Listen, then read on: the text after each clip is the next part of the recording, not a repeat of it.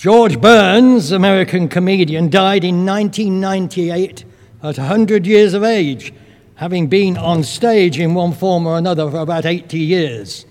He was of Jewish extraction and so told or referred to uh, Jewish people in some of his stories. And this one concerns an event at his synagogue, a big synagogue full of rich Jewish people. When one day one of the pillars of the church dropped down dead. Oh dear. So I was upset and shocked, but they arranged a funeral, big funeral, full packed to the brim. Out at the front was the open casket. And all the congregation came, and the wife and the children were on the front row. And in the middle of the service, they employ a sort of cantor who tells the life of the deceased. It's done in order to try and move people to tears if they're not already crying. So up he gets, and he begins to travel back through this man's life successful businessman, good employer, uh, rich investments, generous to the synagogue, good family man, etc., etc. And people did begin to cry. On the front row, the widow stopped crying, hearing most of it, and she was a bit quizzical. She could stand it no longer, so she said, Jaime, go check the casket, see if that's your father. now, praise can be of many different sorts, sometimes overdone, sometimes not true. But we've got a psalm of praise about Solomon, rich, successful.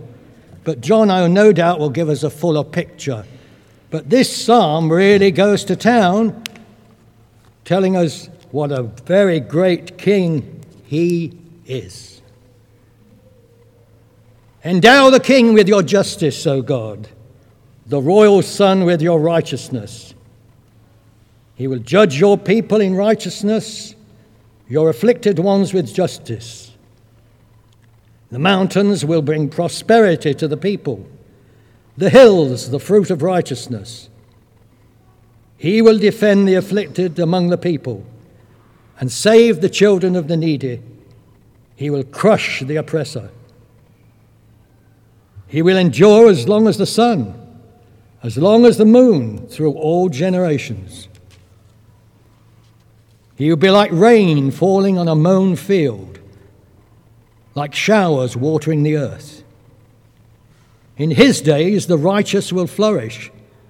Prosperity will abound till the moon is no more. He will rule from sea to sea and from the river to the ends of the earth. The desert tribes will bow before him, and his enemies will lick the dust. The kings of Tarshish and of the distant shores will bring tribute to him. The kings of Sheba and Seba will present him gifts.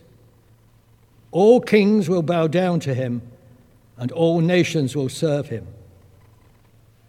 For he will deliver the needy who cry out, the afflicted who have no one to help.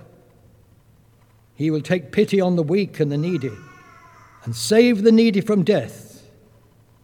He will rescue them from oppression and violence for precious is their blood in his sight. Long may he live. May gold from Sheba be given to him. May people ever pray for him and bless him all day long. Let corn abound throughout the land. On the tops of the hills may it sway. Let the fruit flourish like Lebanon. Let it thrive like the grass of the field. May his name endure forever. May it continue as long as the sun. All nations will be blessed through him, and they will call him blessed. Praise be to the Lord God, the God of Israel, who alone does marvelous deeds. Praise be to his glorious name forever. May the whole earth be filled with his glory. Amen and amen. This is the word of the Lord.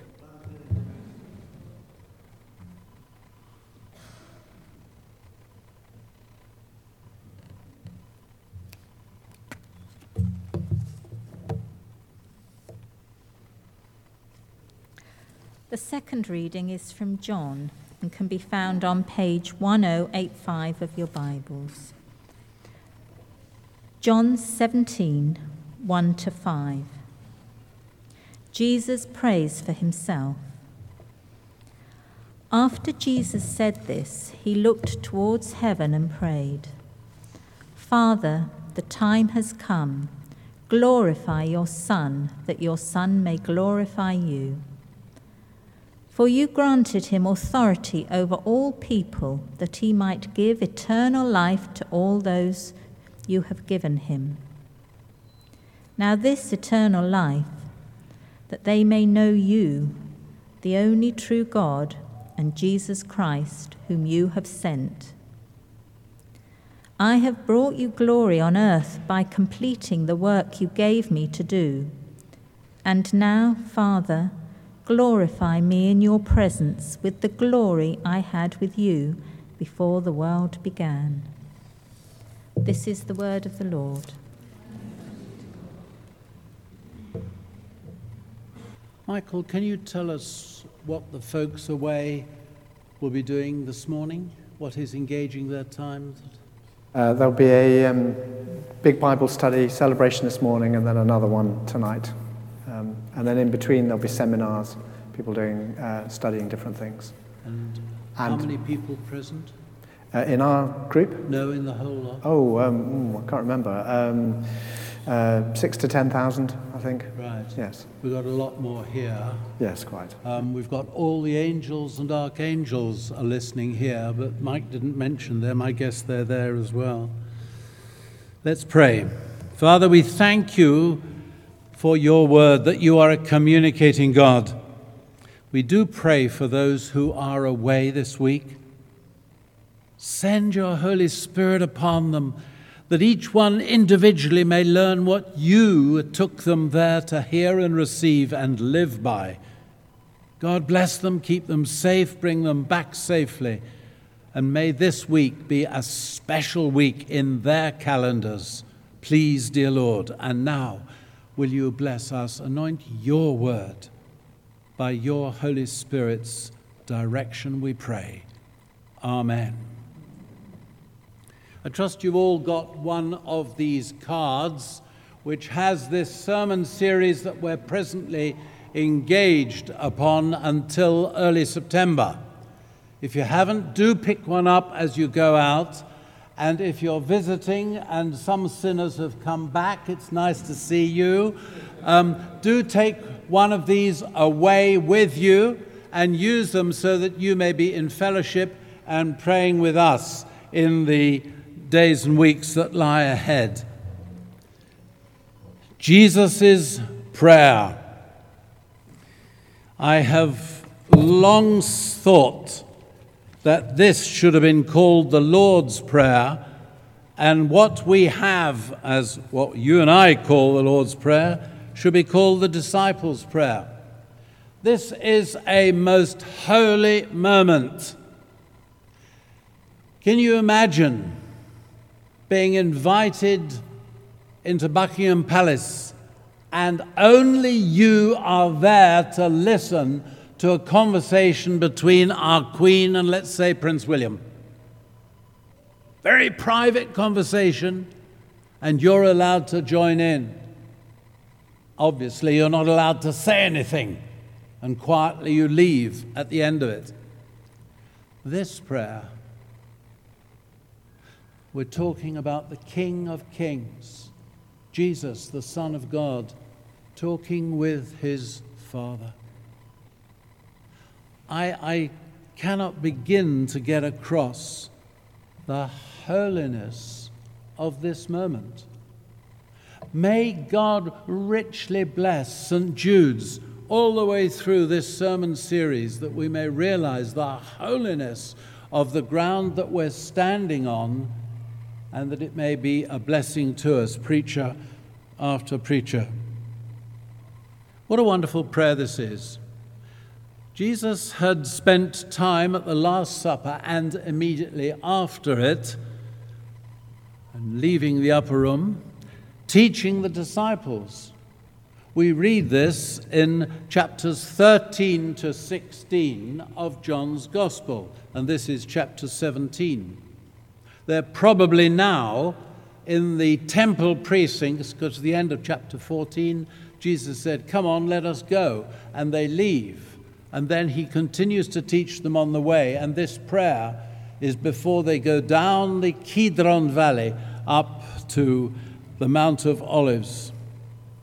In Matthew's chapter 5, 6, and 7, we read what you and I call the Sermon on the Mount. It starts like this Now, when he, Jesus, saw the crowds, he went up on the mountainside and sat down.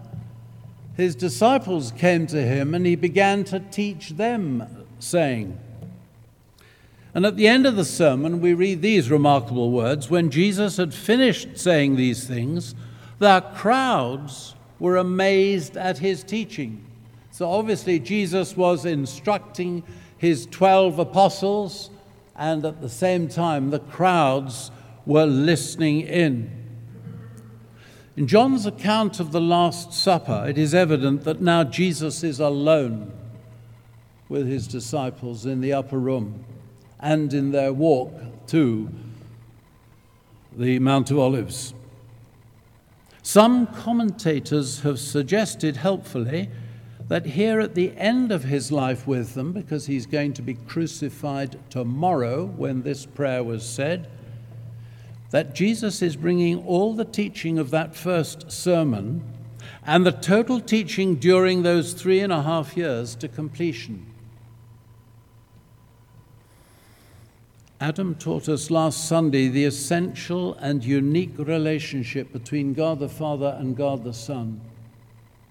Immediately prior to John's description of the Last Supper, John quotes Jesus making a profound statement.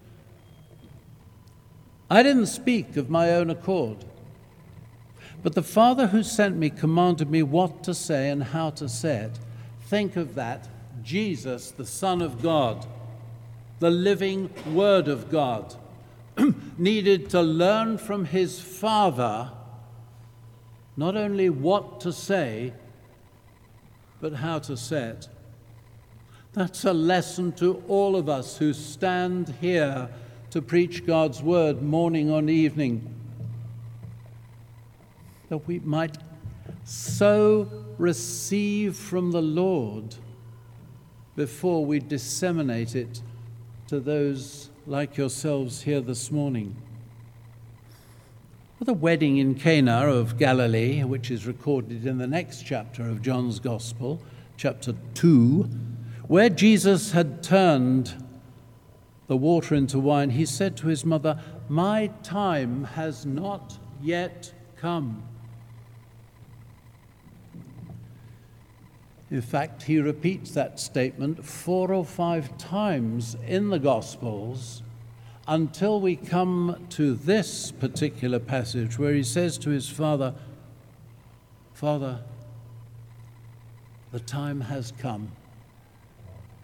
It's a historic moment of gigantic proportions this is the moment the Father and Son had been waiting for ever since man became disobedient in the Garden of Eden. This is the moment the Father had waited for ever since he sent the angels to Bethlehem with the startling message Don't be afraid, shepherds. I bring you good news of great joy, which shall be to all people. A Savior has been born to you. He is Christ the Lord. This is the moment his Father had waited for since he had spoken from heaven at Jesus' baptism You are my Son, whom I love. With you I am well pleased. So, several times Jesus says, My time has not yet come. But now he says, Father, the time has come. And the first thing that Jesus asks for is glory. I looked up glory in the dictionary, and the meaning of this word is renown, honorable fame, adoring praise, resplendent majesty, beauty, heavenly bliss, and splendor, illustrious and excellent. In Matthew's description of the Transfiguration, we read this Therefore he was transfigured before them. His face shone like the sun, and his clothes became as white as light. You and I haven't a clue. There's not one of us here this morning who can take in the huge meaning behind the glory of God. I'm glad that in planning this series of sermons, Jit chose Psalm 22 to go alongside these verses about Jesus and his prayer for his own glory. It would be a great help to me if you could turn to Psalm 72 in the Bibles beside you, because I'm going to be referring to it pretty extensively. Psalm 72, which is on page eight, 585, 585. We learned from Keith just a few moments ago that this is a pretty fantastic psalm. It's a wonderful psalm, almost too fantastic to really take in and comprehend what is being said. It's to be prophetic. Even though never mentioned in the New Testament, the language throughout suggests fulfillment of no less a person than the Messiah himself, Jesus Christ, the eternal King over all the earth. Verse 8 in Psalm 72 He will rule from sea to sea. No king on all the earth has ever done that, but Jesus will one day.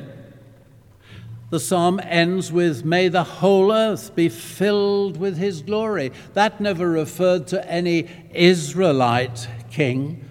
Amen and Amen. So, what for us, for you and me on Sunday, the 23rd of July, 2017? In asking his Father in heaven for glory to be around him once more, Jesus immediately relates his glory with his authority over all, and that we should have eternal life. What was in Jesus' mind as he mentions eternal life? Well, the Son of God gives us his description of what eternal life means. This is eternal life, he said, that they may know you, the only true God, and Jesus Christ, whom you have sent. That's exactly what Adam was teaching us last Sunday. Adam taught us of the essential and unique relationship between God the Father and God the Son. And Jesus immediately states to his Father that that unique relationship was to draw in all who turn to him, Jesus, by faith. We'll learn later in this prayer as the weeks go by, God willing, that Jesus prays for all those who will turn in faith to believe in him through their message, their being the apostles. And that applies to you and I. Because there's not one of us here who hasn't come to know God by his Holy Spirit working through his many saints. In chatting with the disciples over supper meal, Jesus had said, The Holy Spirit will bring glory to me by taking from what is mine and making it known to you what is mine. What does that refer to? Read through Psalm 20, 72, and you'll find again and again and again this refers not to an earthly king, although that was its intent right at the beginning, but to that future king, King Jesus, who will rule over all the world. He will take from what is mine and making it known to you. This is love. John wrote in his epistle, not that we loved God, but that he loved us and sent his Son as an atoning sacrifice for our sins. For God so loved the world that he gave his one and only Son, that whoever believes in him shall not perish but have eternal life. Near the end of his first letter, John writes, This is the testimony God has given us eternal life, and this life is in his Son. He who has the Son has life. He who does not have the Son of God does not have life. Slightly strange language, isn't it? But if I shook hands with you at the end of the service as you come out and I ask you, Have you got the Son of God?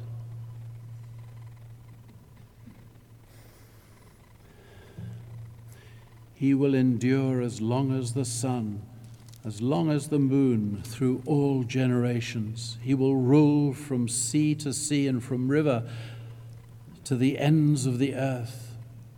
The desert tribes will bow down before him, and his enemies will lick the dust.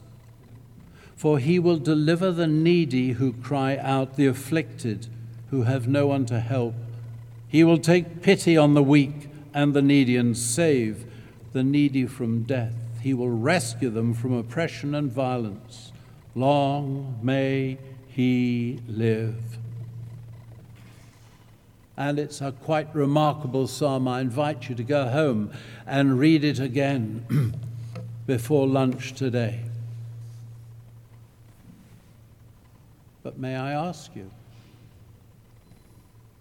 do you have Jesus in your life? I was listening to someone this present week who couldn't really answer that question. I said, uh, when I was a young person, I used to go to church three times a Sunday, full stop. If that is your only experience of being a Christian, I want to tell you that it's probably not one of the questions Peter or anyone else at the beautiful gate will ask you when you seek admittance from heaven. But it's only those who have the Lord Jesus Christ resident in their lives, and He never, never, never barged into anyone's life at any time. Revelation 3, verse 20, a very well known verse to many. Behold, I stand at the door and knock. Yes, this is the God of glory. This is the God whose majesty was too bright for the disciples to really have words to describe it. This is the God who will welcome all those who've put their faith in him, in Jesus. Therefore, it is a valuable, a valid question. Do you have the Lord Jesus Christ in your life? If there are questions in your mind, do ask after the service. And the glory of the Lord shone all around them. That was the angels at the hillside when Jesus was born how much more wonderful it's going to be when we see him face to face. And this same writer, John, says this when we see him, we shall be like him, for we shall see him as he is.